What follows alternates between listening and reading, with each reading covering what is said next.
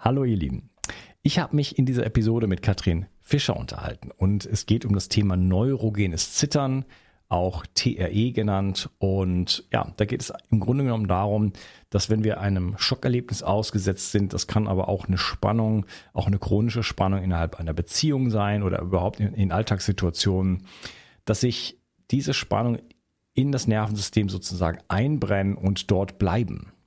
Das im Tierreich ist es beobachtet, vielfach beobachtet, dass die Tiere halt eben dieses Zittern, dieses Schütteln benutzen, um diese Spannung loszuwerden und dann wieder in die Entspannung wirklich reinzukommen. Und hier haben wir eine Technik, die das quasi imitiert, wieder wieder das wieder von den Tieren lernen, etwas wiedererlernen, was wir wahrscheinlich früher auch konnten, um wirklich wieder auf der einen Seite in die Entspannung zu kommen, aber wirklich auch diese Spannungszustände erstmal wahrzunehmen und dann auch aktiv abzubauen und dann aktiv in die Entspannung zu kommen.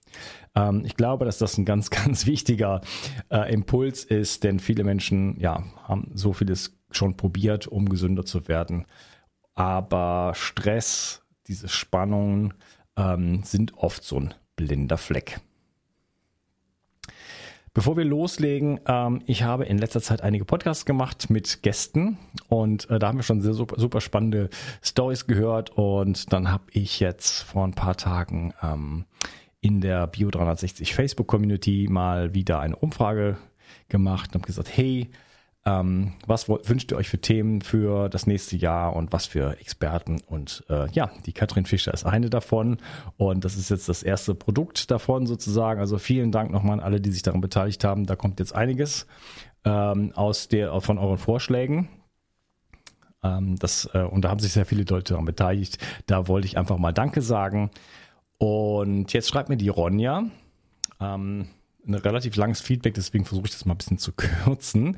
Sie ähm, hatte irgendwann mal von ihrem Arzt gehört, du bist jetzt chronisch krank und da darfst du jetzt mit leben, und das wollte sie nicht. Hat sich dann schon mal so ein bisschen selber auf die Reise gemacht und ist dann irgendwann auf den Podcast gestoßen, hat dann Amalgam entfernt und schreibt, äh, ich habe so vieles Wissen schöpfen können und integrieren können in mein Leben. Und dein Podcast hat ganz wesentlich dazu beigetragen, dass ich heute gesundheitlich wesentlich besser aufgestellt bin als früher. Sie bedankt sich dafür und sagt auch, ich nehme mittlerweile auch deine Produkte dreihundertsechzig Vital und C O-Band und so weiter und versorge noch meine ganze Familie damit. Selbst mein Vater, seine Frau nehmen mittlerweile täglich deine Produkte. Da bedanke ich mich natürlich äh, und finde es immer schön, wenn ihr auch das Wissen vielleicht hier irgendwo weitergibt, mal einen Podcast empfehlt, die Produkte empfehlt und so weiter.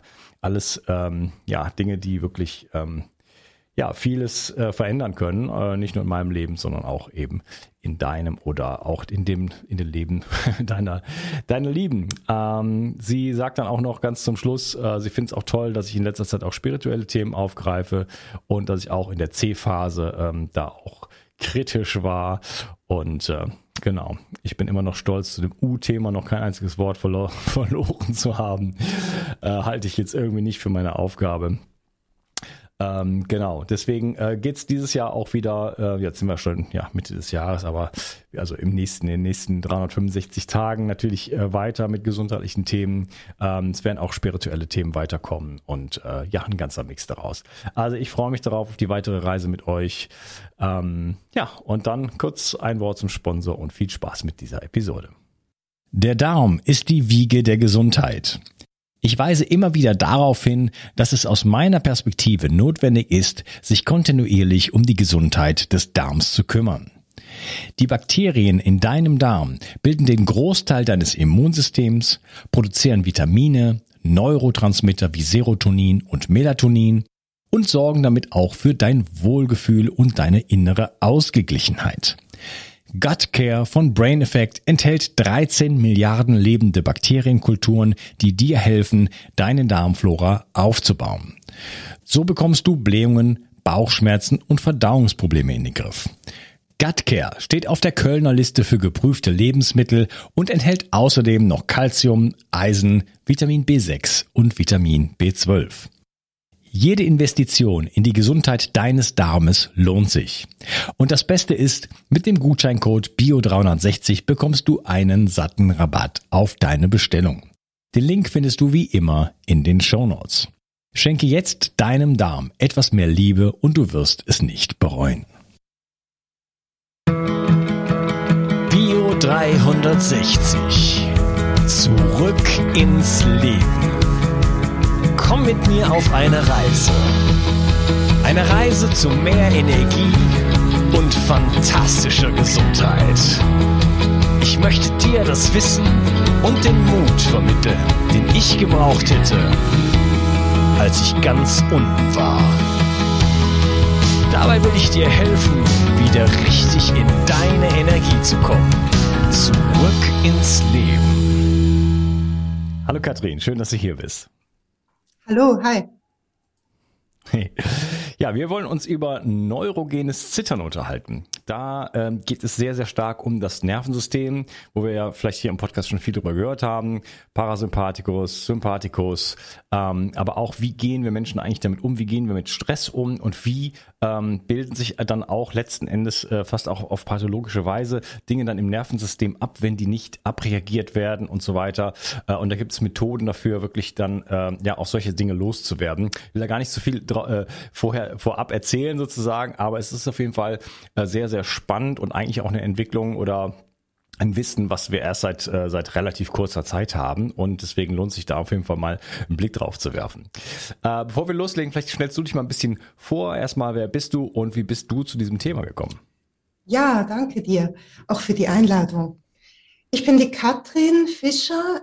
Ich bin neunzehnhundertsiebenundsechzig in Darmstadt geboren und äh, lebe aber in Zürich. Mich hat es schon mit einem Jahr äh, dahin verschlagen, äh, weil meine Eltern in Deutschland keinen Job mehr äh, hatten und in der Schweiz dann fündig wurden. Ich habe äh, dann erst so eine klassische ähm, Studium gemacht mit deutscher Sprache- und Literaturwissenschaft, Publizistik und Philosophie. Und habe mich in meiner Abschlussarbeit mit äh, Traumaspuren in der Literatur nach neunzehnhundertfünfundvierzig beschäftigt. Ähm, hm. Dann bin ich in die Medienbranche gegangen und mein Interesse war wirklich, ähm, äh, also habe im Gesundheitssystem gearbeitet und äh, viel geschrieben. Und das Interesse von mir war wirklich, wie kann ich äh, die Leute zu einem gesünderen Verhalten oder zu einem besseren Umgang mit sich selber, zu mehr Self-Care und damit auch mehr Individualität und Zufriedenheit im Leben äh, animieren oder stimulieren. Und habe gemerkt, dass mit Schreiben und Sprache ist das äh, fast nicht möglich, und äh, aber mit Körper. Also ich habe äh, immer schon auch Kunst gemacht, ich habe Lyrik gemacht, viel reingespürt und äh, habe mich dann entschieden, Therapeutin zu werden. Also dann äh, habe dann zehn Jahre lang Praxis und äh, Karriere sozusagen gleichzeitig gemacht, bis ich mich in Burnout rausgeschmissen habe. Mache seit zweitausendvierzehn nur noch die Praxis und bin Körpertherapeutin, Entspannungstherapeutin, mache also auch autogenes Training, progressive Muskelentspannung und ich bin, und da kommen wir jetzt zum Thema, auf das du ähm, mich eingeladen hast, T R E-Provider. Das T R E heißt Tension and Trauma Releasing Exercises und das sind Körperübungen, die das neurogene Zittern auslösen, über das wir jetzt sprechen. Das mache ich seit sieben Jahren, ich zittere also selber, begeistert seit sieben Jahren. Und unterrichte die Methode seit sechs Jahren. zwanzig zwanzig hat sich die Möglichkeit ergeben, mit Hildegard Niebel zusammen das Buch äh, zur Methode im deutschsprachigen Raum zu schreiben, das bei Trias erschienen ist. Ja, und äh, da das Leben ja immer weitergeht, werde ich auch bald noch S E-Practitioner sein. Also habe mich als Traumatherapeutin noch äh, weitergebildet. Ja, was heißt S E? Somatic Experiencing, das mhm. äh, von Peter Levine, ähm, Peter Levine, äh, auf den ich sicher auch in unserem Gespräch noch mehrmals Bezug nehmen werde. Er ist der große äh, Traumaforscher, Traumatherapeut, der auch das neurogene Zittern im westlichen Raum, muss man sagen, quasi anhand von Tieraufnahmen wiederentdeckt hat. und die Bedeutung ähm, des neurogenen Zitterns auch klar erkannt hat für die menschliche Psyche.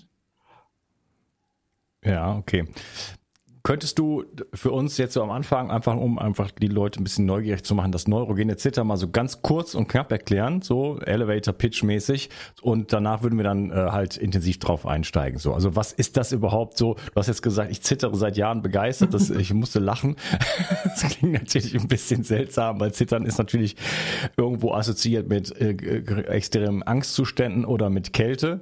Ja, das klingt jetzt alles nicht so lustig. Äh, wieso kann man das begeistern machen? Also worum geht's da? Aber so wirklich in so ein paar, in so ein paar Worten nur, und dann steigen wir da richtig ein. Ja, wir haben hier eine Reaktion vom autonomen Nervensystem, die komplett natürlich ist. Du hast schon gesagt, bei Kälte oder bei Angst zittern wir. Und warum macht der Körper das? Ja, um Spannung loszuwerden, um wieder besser zu durchbluten, um die Lebendigkeit zurückzugewinnen. Das ist natürlich, wenn Kälte oder Angst da ist, vielleicht noch nicht so prioritär spürbar, dass da die Lebendigkeit wieder zurückkommt. Aber wenn wir das in einem sicheren Rahmen machen, in einfachen Körperübungen, wo wir uns wohlfühlen können, dann können wir eben auch die Entspannung wieder erleben und uns da wieder lernen, sicher und wohl zu fühlen. Und das gerade bei Trauma ist dann so der Knackpunkt. Ähm, Das Zittern hat schlicht und einfach eine biologische Aufgabe, und zwar den Körper wieder, das Gewebe des Körpers wieder in die Homöostase zurückzubringen. Also, sage ich mal, gesundheitsförderliche Prozesse im Gewebe, in der Durchblutung wieder anzuregen. Ja, die vorher, die blockiert waren oder die äh, durch Schock, durch eine Erstarrungsreaktion, durch eben Angst, äh, dann äh, Spannungsmuster im Körper sich aufgebaut haben, und diese Spannungsmuster können wieder abgebaut werden mit dem Zittern. Okay, das reicht mir. Das heißt, wir haben Spannungsmuster, die bauen sich auf in bestimmten Situationen, ja. Und vielleicht im Tierreich, da kommen wir später noch drauf, wie was das Peter Levine auch herausgefunden hatte, die bauen, die wissen, sie sind dann noch connected, die laufen nur vom Tsunami weg und so weiter, die bauen das für sich wieder ab, und wir haben das irgendwie vielleicht verlernt, da sprechen wir später noch drüber. Das heißt, wir, bei uns bleiben die Sachen sozusagen stagnant, stecken fest im Körper und kommen und führen dann letzten Endes irgendwann mit der Zeit auch zu ganz verschiedenen Symptomen, äh, nennen wir es einfach jetzt mal Verspannungen, aber das könnte auch im Organbereich sein und so weiter. Das heißt, wir haben dann einfach irgendwann äh, Zustände, die nicht mehr wünschen, wünschenswert sind, und durch das ähm, äh, neurogene Zittern, das T R E, kann man halt so diese Dinge wieder sozusagen auflockern, äh, releasen, äh, ent, äh, also äh, auflösen sozusagen, äh, was man hätte vielleicht zu, zu dem damaligen Zeitpunkt sofort machen können. Genau, ähm, ja, vielleicht steigen wir jetzt mal tiefer ein und fangen noch mal ein bisschen von vorne an, gehen einfach mal einen Schritt zurück. Ähm, Nervensystem. Wie geht eigentlich ähm, das Nervensystem mit Stress um? Was passiert, wenn wir einem Stress ausgesetzt sind? Ähm, das kann ja mal, also wir reden jetzt nicht so sehr vielleicht von dem chronischen Stress, da haben wir schon ganz viel auch drüber gesprochen, wobei es auch ein wichtiges oder vielleicht das wichtigere Thema ist. Aber trotzdem haben wir ja auch ähm, stresshafte Momente, das kann äh, alles möglich sein. Das kann nur ein Schreck, eine Schrecksekunde zum Beispiel sein, ne? Ähm, im Autoverkehr beispielsweise. Es ist nichts passiert, aber man hat sich trotzdem unglaublich erschreckt. Oder tatsächlich ein Unfall oder ne, alles Mögliche. Vielleicht kannst du noch ein paar Beispiele, äh, dir fallen wahrscheinlich mehr Beispiele ein als mir, äh, mal nennen, wie, wie man überhaupt, was ist, was, was für eine Art von Stress reden wir eigentlich, und wie geht das Nervensystem dann damit um? Genau, also Stress äh, ist was ganz Natürliches, da ist jeder Körper ausgesetzt, und wir müssen schauen, worüber wir sprechen. Also es geht jetzt nicht um den empfundenen Stress, wenn man viel zu tun hat und die Berge auf seinem Bürotisch immer höher werden, sondern wie du sagst, es geht um einen körperlichen Stress. Also die Zelle im Gewebe, die kommt in eine andere Funktion. Und äh, bei Stress wird die sogenannte Stressachse im Körper aktiviert, also äh, Hormone und Botenstoffe, Neurotransmitter. Äh, ihr habt sicher schon alle von Adrenalin, Noradrenalin und Cortisol gehört. Die werden ähm, in der Stressreaktion ausgeschüttet. Zusätzlich wird das autonome Nervensystem aktiviert. Und zwar aktiviert das sich immer dann, wenn äh, es von alleine neurozeptiv, ein Begriff von Stephen Porges, die Neurozeption, das autonome Nervensystem entscheidet also selbst, was gefährlich ist und was sogar vielleicht lebensbedrohlich ist und was aber ungefährlich ist. Und bei ungefährlich... Also anstatt, anstatt Perzeption, also äh, mhm. Wahrnehmung, so mit, ich sag jetzt mal Augen, Nase, Ohren, äh, Gehirn, was dann da drauf schaut und sagt, aha, ich nehme jetzt hier etwas wahr und das, diese Situation ist gefährlich und nicht gefährlich, ist das die Neurozeption, also dass das Nervensystem in Sekundenbruchteilen bereits die Entscheidung Korrekt. getroffen hat. Das ist jetzt gefährlich. Autonom und, macht es das, genau. Ja. Und das, was man bisher messen konnte, ist, dass ähm, diese autonome Entscheidung circa hundertmal schneller abläuft, weil die Nervenbahnen anders verknüpft sind. Äh, da laufen Signale viel schneller als die bewusste Entscheidung, ob eine Situation gefährlich ist oder nicht.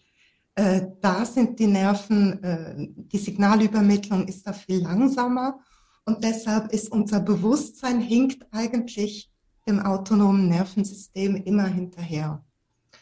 Gut, wenn das autonome Nervensystem jetzt äh, Gefahr äh, am Horizont wittert, dann fährt es eben den Sympathikus hoch. Das ist der Teil des Nervensystems, der die Kampf- und Fluchtreaktion zum Beispiel auslöst. Ähm, dann äh, fährt das, fängt das Herz schneller an zu schlagen, dann fängt man an zu schwitzen, die Atmung geht schneller. Die Durchblutung wird hochgefahren, die Muskulatur wird bereitgestellt, eben für Kampf und Flucht, für das aktive Bewältigen dieses Stresses. Hm? Genau. Und wenn da dann aber Lebensgefahr besteht, wenn die Gefahr zu hoch ist, hm, dann äh, äh, kann man sich vorstellen, dann wird das für den Körper auch gefährlich. Man kann den Herzschlag nicht unendlich hoch steigern, die Durchblutung nicht unendlich hoch steigern. Und für den Selbstschutz, für die Homöostase wird dann äh, noch ein anderer Ast des Nervensystems aktiviert, der dorsale Vagus, und der bremst dann, ähm, also brem- der bremst dann die Handlungsfähigkeit, sage ich mal. Und äh, wir kommen dann auch zu passiven Bewältigungsstrategien.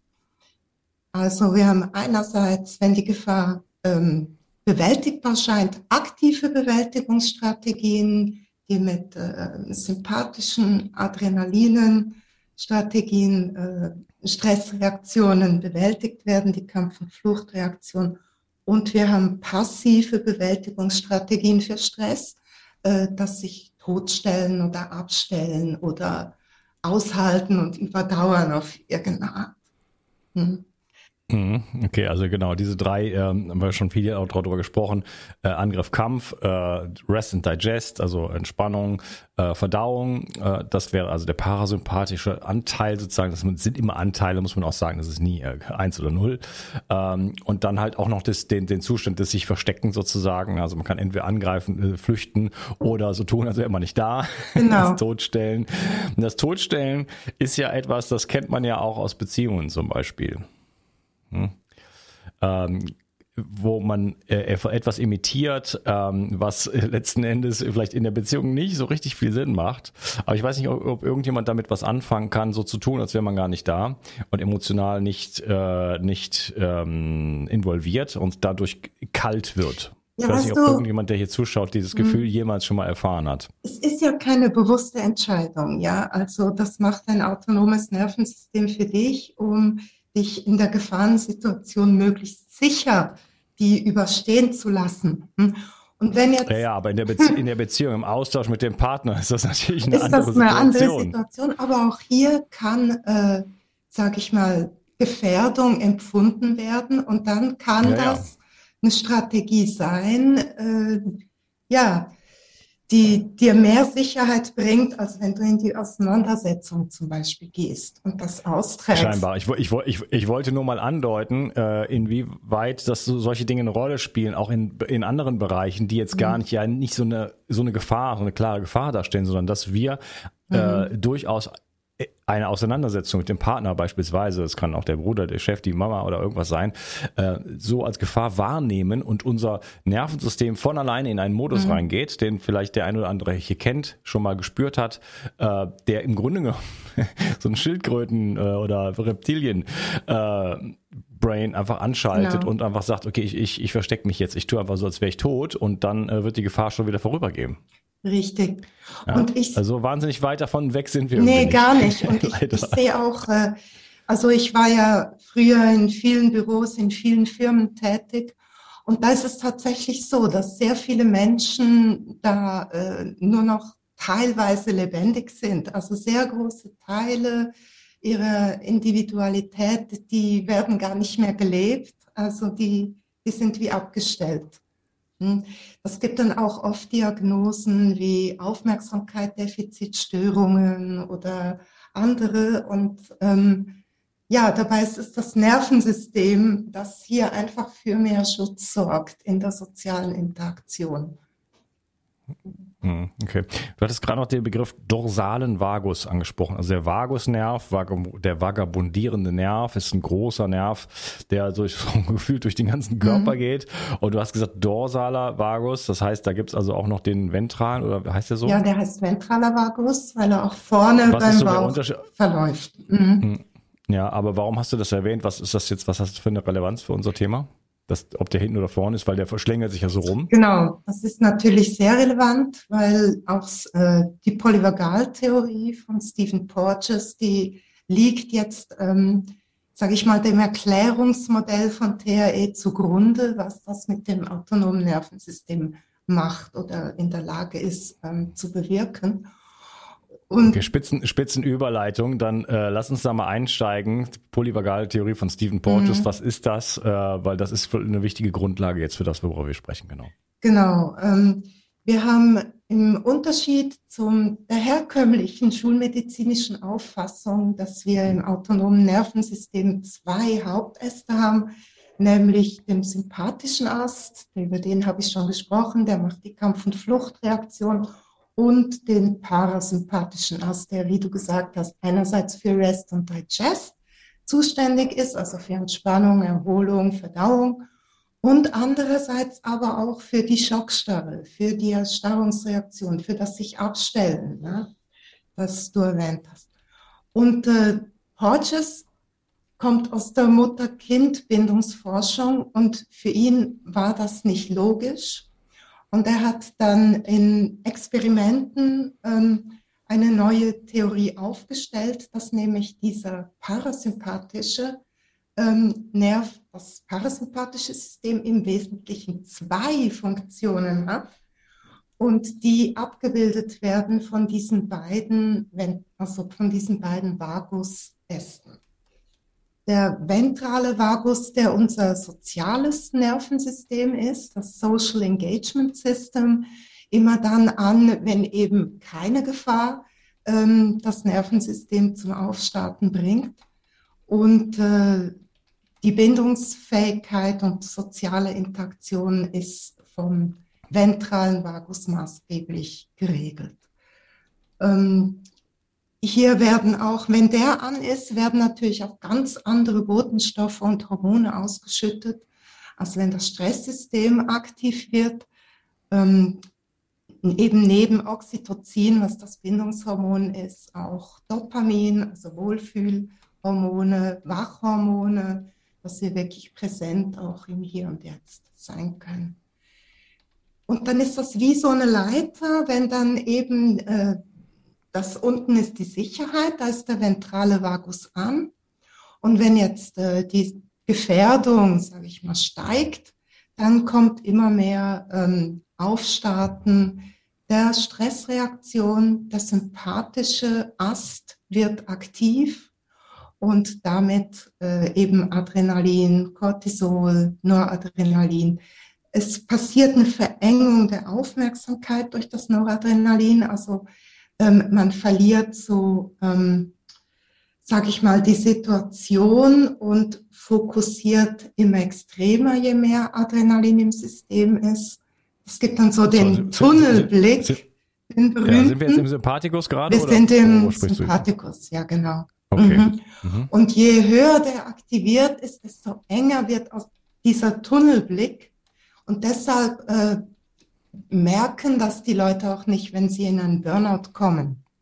Hm, weil die, die Bandbreite der Wahrnehmung verengt sich ähm, immer mehr. Hm?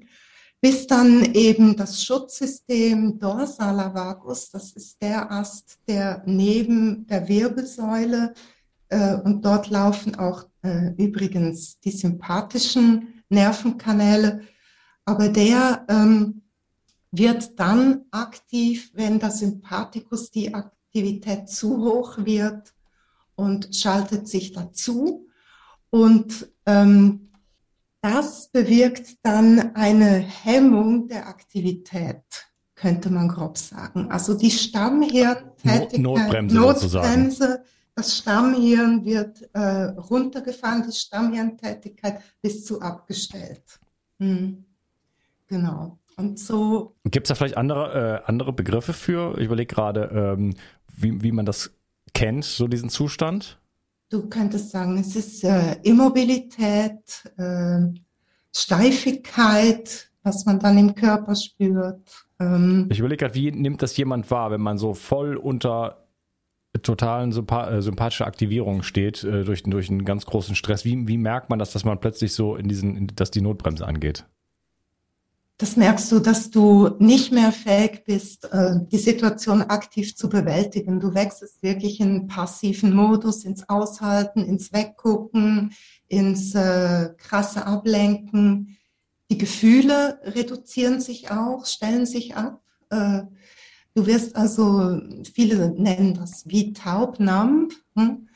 Und äh, es gibt dann... Äh, so schwind, oft Schwindelsymptome oder gewisse somatische Symptome, so ein generelles Unwohlsein, ohne dass du sagen könntest, genau, woran es liegt. Und man findet auch oft schulmedizinisch nichts. Hm. Hm. Hättest du Beispiele dazu aus dem Alltag? Beispiele aus dem Alltag, du gehst über einen Fußgängerstreifen, ein Fahrrad kommt, du erschrickst, du hast es nicht gesehen, du wirst vielleicht gestreift und du... Dein Körper erstarrt kurz, du bleibst stehen natürlich, du kannst die Bewegung nicht fortsetzen. Dann erholst du dich kurz, siehst, die Gefahr ist vorüber ähm, und bist dann wieder handlungsfähig. Also kannst die Bewegung dann wieder fortsetzen. Also diese kurzen Erstarrungsreaktionen, die gibt es eigentlich ziemlich oft in unserem Alltag. Auch dieses kurze Aufschrecken, wenn dich jemand von hinten anspricht. Das ist so vielleicht ein kleines Beispiel. Und das große Beispiel ist dann natürlich äh, zum Beispiel wochenlanges Mobbing, äh, wie die Person sich dann fühlt, die zieht sich komplett zurück, äh, die versteckt sich, die versucht sich nicht mehr zu spüren, ähm, et cetera Dann bis zum kompletten sozialen Rückzug kann das gehen. Mhm. Ja, okay. Ja, das, das ist ja so ein bisschen das, was ich eben angesprochen habe, auch innerhalb von, von ja, sozialen Bindungen oder Beziehungen, dort halt in, die, in diese Starre reinzugehen. Genau. Ne? Ja. Okay.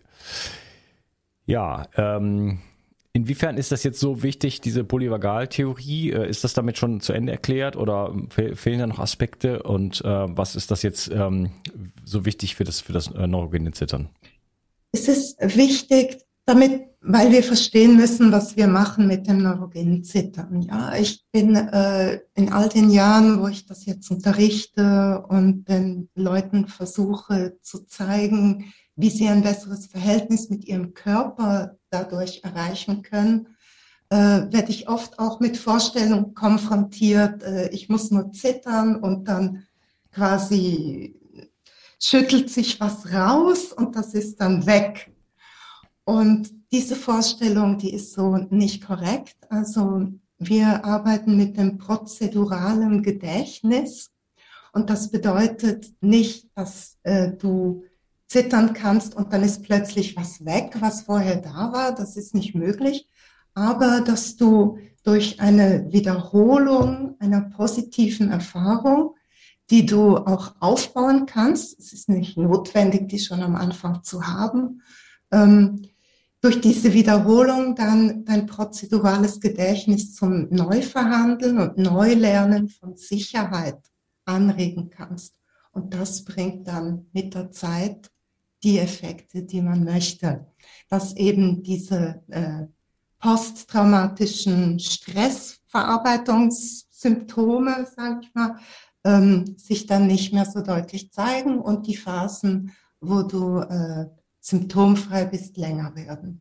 Beziehungsweise wenn somatische Symptome schon bestehen, wie äh, ich kriege Magenschmerzen immer, äh, wenn es eng wird oder wenn ich viel Druck empfinde, dann verbessert sich das mit der Zeit auch. Genau. Okay. Das heißt, wir haben diese Dinge eingespeichert. Prozedurales Gedächtnis, kannst du den Begriff vielleicht nochmal kurz erklären? Was heißt das?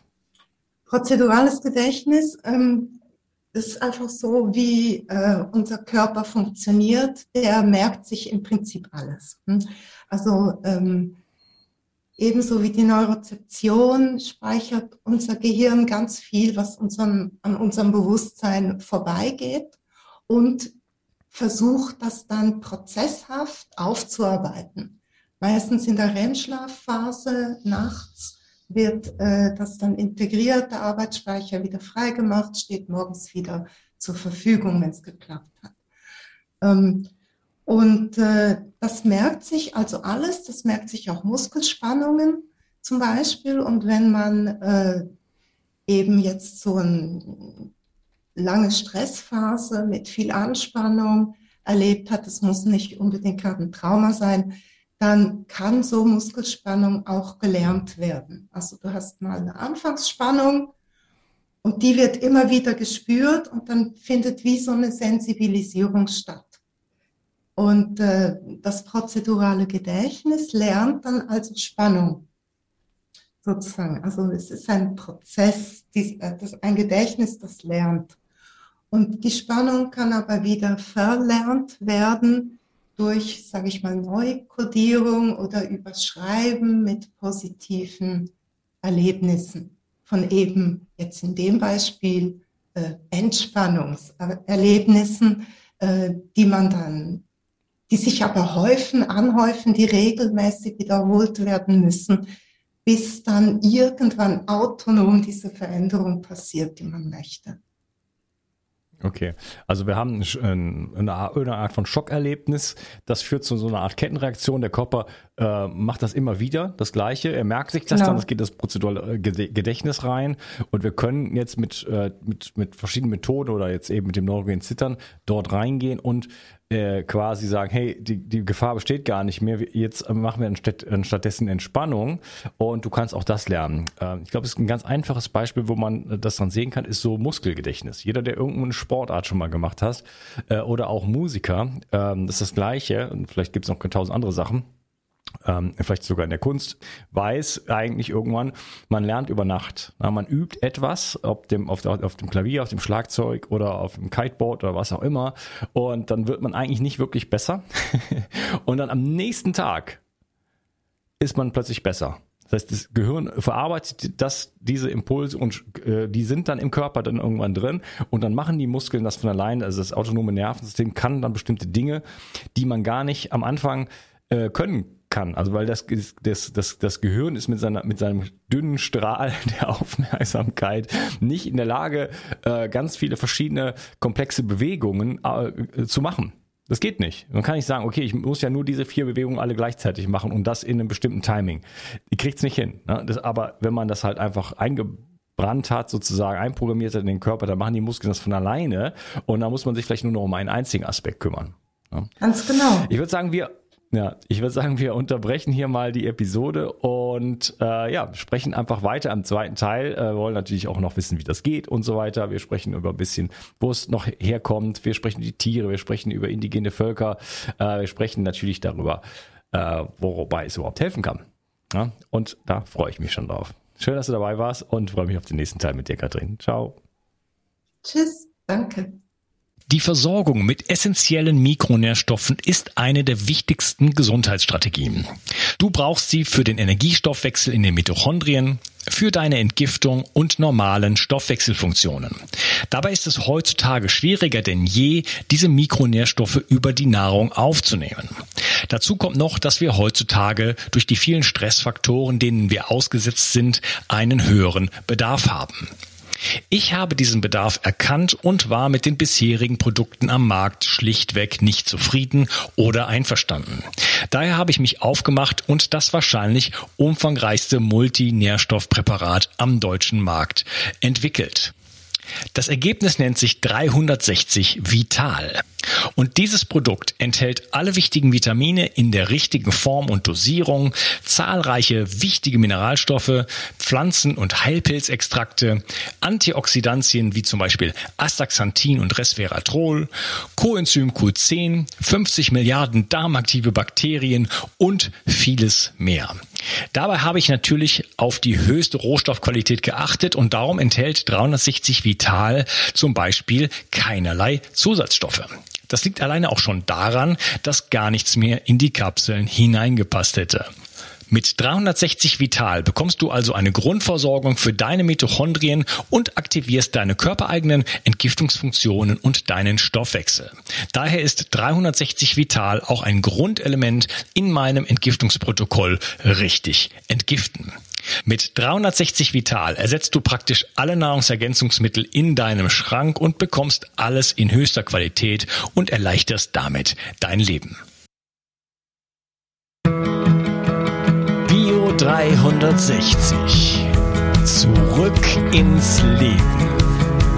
Komm mit mir auf eine Reise. Eine Reise zu mehr Energie und fantastischer Gesundheit. Ich möchte dir das Wissen und den Mut vermitteln, den ich gebraucht hätte, als ich ganz unten war. Dabei will ich dir helfen, wieder richtig in deine Energie zu kommen. Zurück ins Leben.